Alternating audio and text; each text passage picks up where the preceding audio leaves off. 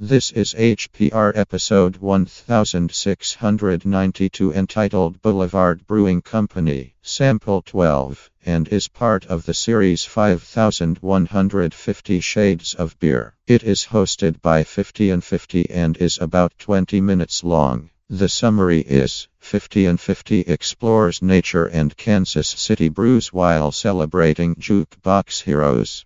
This episode of HPR is brought to you by anhonesthost.com. Get 15% discount on all shared hosting with the offer code HPR15. That's HPR15. Better web hosting that's honest and fair at anhonesthost.com. Howdy, folks. This is 5150 for Hacker Public Radio. I know the title on this episode says a beer review for the Boulevard Boulevard Brewing Company Sample 12 uh, package, and we're going to do that. But I just wanted to digress for a minute, and the, and the reason I'm doing that, I, I'm thinking about doing a project. I did a little research, and I found out some, what I thought was some fascinating information in the research, and I just wanted to throw that out there just in case I don't ever persevere and actually finish the project. But for right now, it's it's not worth a standalone episode because, as I said, it's uh, on my end, it's an unfinished project. But recently, Knightwise showed me a link to using a Raspberry Pi as a streaming music box, much like a Sonos player, and the link is there in the show notes. I looked at some of the enclosures that people had come up with and saw a lot of transistor radios from the 40s and 50s. And a, and a, lot of those little boxes are just true works of art. But they don't seem to provide a lot of selection of controls. Then I remembered seeing a 1950s jukebox wall box controller in a local antique shop. And I'm never sure when I'm addressing our European friends what part of the American experience they're familiar with. But in the 40s to 70s, just about every American diner that had a jukebox, it also had at every booth, and sometimes at tables, there would be a remote console with a coin slot. And usually you, you would have some sort of menuing system, a set of card tiles that were rotated by tabs at the bottom or a knob at the top. And each song would have associated with it a code made up of a letter and a number and then you dropped in the required currency, usually on a only a quarter, and you would key in your selection underneath. Uh, you, I said, uh, uh, usually one letter and one number, and and of course that that song would start playing on the jukebox, and in, so, in the later more advanced units, you'd actually start playing on a set of uh, stereo speakers on the wall box as well. That apparently, that was a lot of Americans' first introduction to stereo.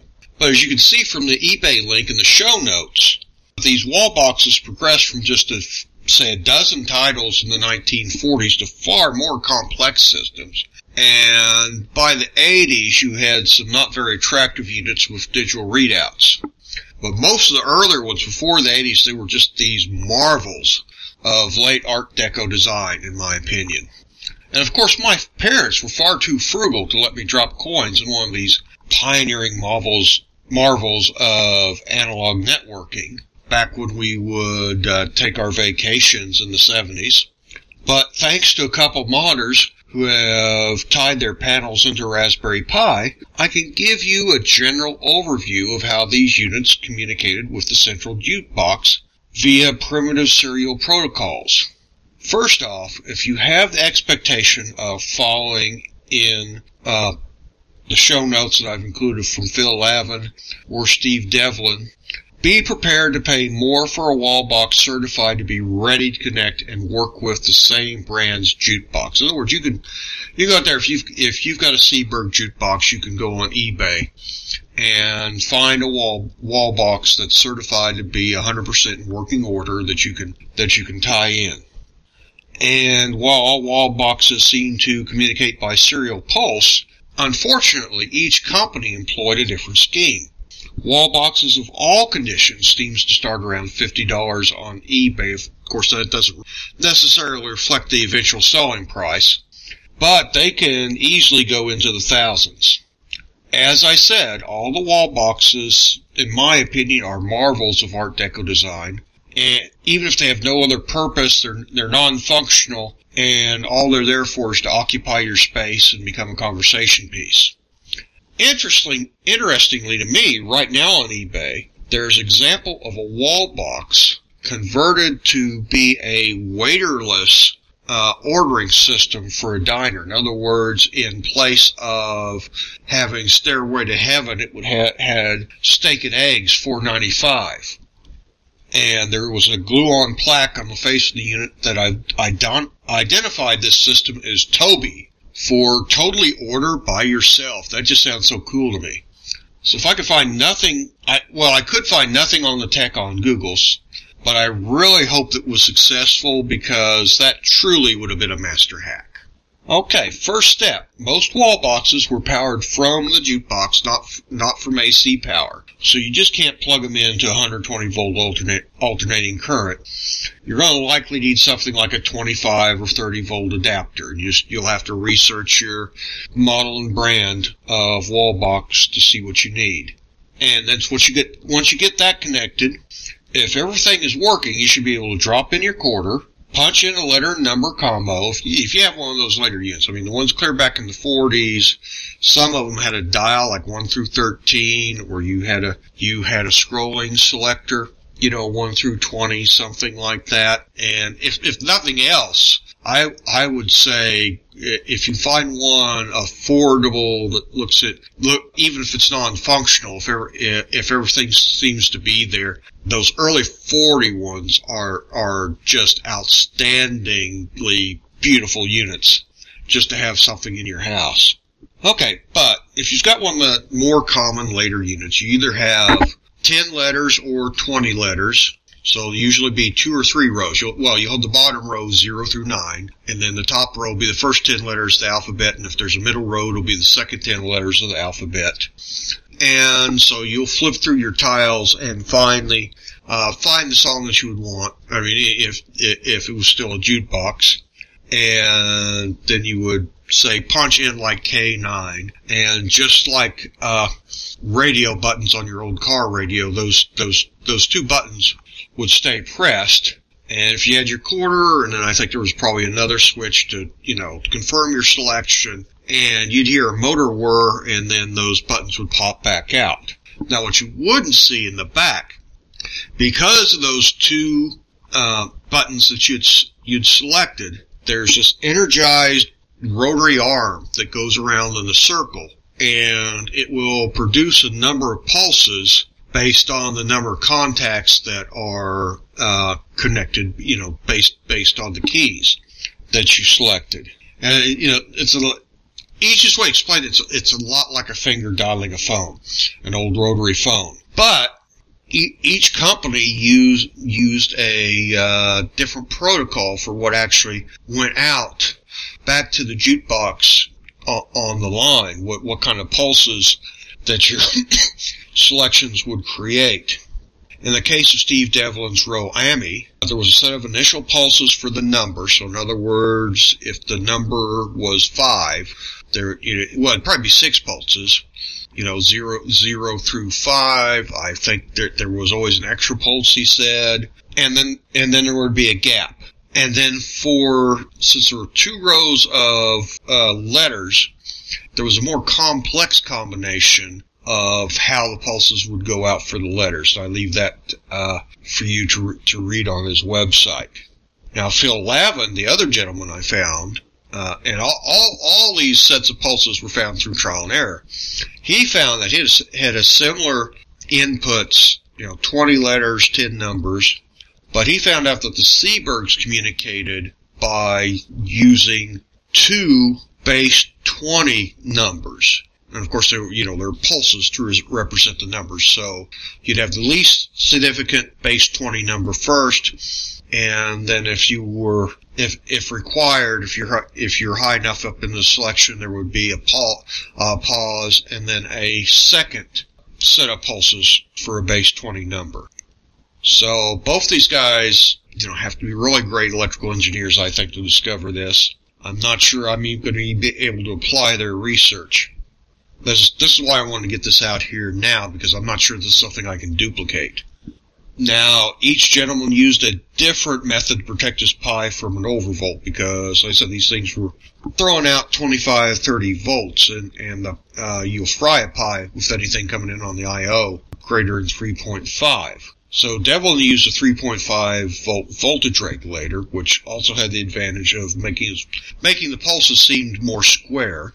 And then Lavin, he uses an optical relay. In other words, on one, uh, uh, uh, essentially, doesn't really matter what volt comes in on, on the input side, it, it flashes a light, and then there's a sensor on the others, on the Pi side, that picks up on the flashes, converts them to electrical pulses, and co- connects to the I.O. ports.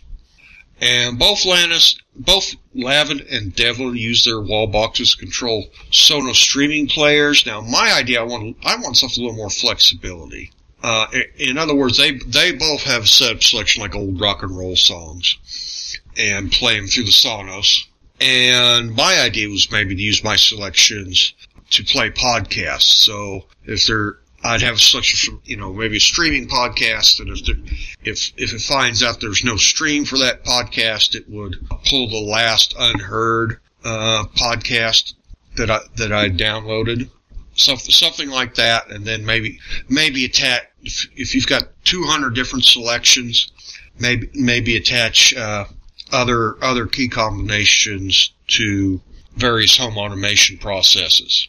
And really, if I get a wall box with 40, 40 I.O. pins on the Raspberry Pi, I might be inclined to just forget the whole serial communication system and rewire the wall box with a momentary switch under each button and uh, connect each of them to a different I/O port on the Pi. So we'll, I'll let you know. But so I did. I didn't want to wait till I got this all done. So I figured this is one of these things even if I do do it, it's gonna it's gonna take me a year to get to it. And I just thought I, I saw all this stuff. that the research had been done connecting these wall boxes to a Pi, and I and I said uh, this is just too cool uh, to wait. So uh, you'll see in the show notes I've got links to Mr. Lavin and Mr. Devlin's uh, tutorial pages on how they interfaced with the Raspberry Pi. Okay, now to the beer cast. Uh, another episode of Fifty Shades of Beer. And as, as I said, this one is going to be over the Boulevard Brewing Company, which is in Kansas City, Missouri, www.boulevard.com. And the particular selection is their sample 12 sampler pack. You know, it's a 12 pack sampler pack. And this is a unique marketing campaign for my favorite Kansas City brewer. The 12 pack contains four varieties of beer, two of which are established Boulevard offerings, and the other two are bottled with non gloss, supposedly generic labels that appear to have been hand typed. In other words, we are to believe we've been sold two prototype beers for our approval. The 80 acre hoppy wheat beer, and the air quotes are mine, the graphics consist of an old Farmall tractor towing a pickup trailer carrying a gigantic, gi- gigantic hops bud. From this presentation, one might expect an oppressively hoppy beer. Fortunately for the hop timid, this is a rather satisfying ambulation and only registers 20 IBUs. I detect a distinct citrus taste, so I suspect citra or, relate, or related hops but Boulevard is keeping the exact specs closer to the vest than some other brewers. The brewer's description of the beer may be found here, link in the show notes. And it pours uh, corn soaked yellow with lots of head, but not a lot of lacing. I'd like to say a biscuit, biscuity aroma, but it smells more like just sort of damp wheat to me. So I, I like this beer. Now, the first of the generic label test beers we'll talk about is the Oatmeal Stout. It pours a opaque dark brown with a very small light brown head that disappears quickly. It has sort of a milk chocolate aroma, a thin mouthfeel, and really when, you, when you're when you're swallowing it, you don't really get much taste. It's sort of a chocolatey aftertaste, you know, that, that will continue in your mouth for a long time. But it's not like there's this chocolatey flavor washing over your tongue. In terms of locally brewed oatmeal stouts, I'd really give the nod to the Free State Oatmeal Stout in, uh, brewed in Lawrence, Kansas. But I wouldn't turn down this brew for Macy if they decide to con- continue it. As it's not yet official, they don't have a web page for it. The uh, second established beer in the pack is the unfiltered wheat beer. On the label, there is a graphic of a farmer gathering wheat bundles to build shocks surrounded by hops vines. Pours cloudy with the color of golden wheat straw, lots of persistent head that leaves little lacing, slightly biscuity aroma, distinctly more citrusy than the 80 acre. Not much malt and just a little hops bitterness. Despite the name, you can safely drink this beer to the bottom without winding up with a mouthful of particulates. And then finally, our second and last experimental beer, Midcoast IPA. At 104 IBUs, this is where all the hops that you expected from the 80 acre went. Pours wheat straw golden, thick white head that leaves little lacing, with a hoppy aroma. Even at 104 IBU, it has a slight sweet taste, and doesn't seem to be one of those my hops can beat up your hops beers. The label states the hoppiness, the hoppiest thing we have ever brewed. Pretty nervy for a bunch of Midwesterners. I found it to be a great compliment to the baked ham and spicy glaze that I had for dinner. And I put a link to the recipe in the show notes, even though I improvised quite a bit on the glaze. Well, really, that's all I had. But before you leave, I wanted to play the sounds of dusk that are recorded from my new home site tonight. I can think of no more eloquent argument that why living on the lake is better than living in town.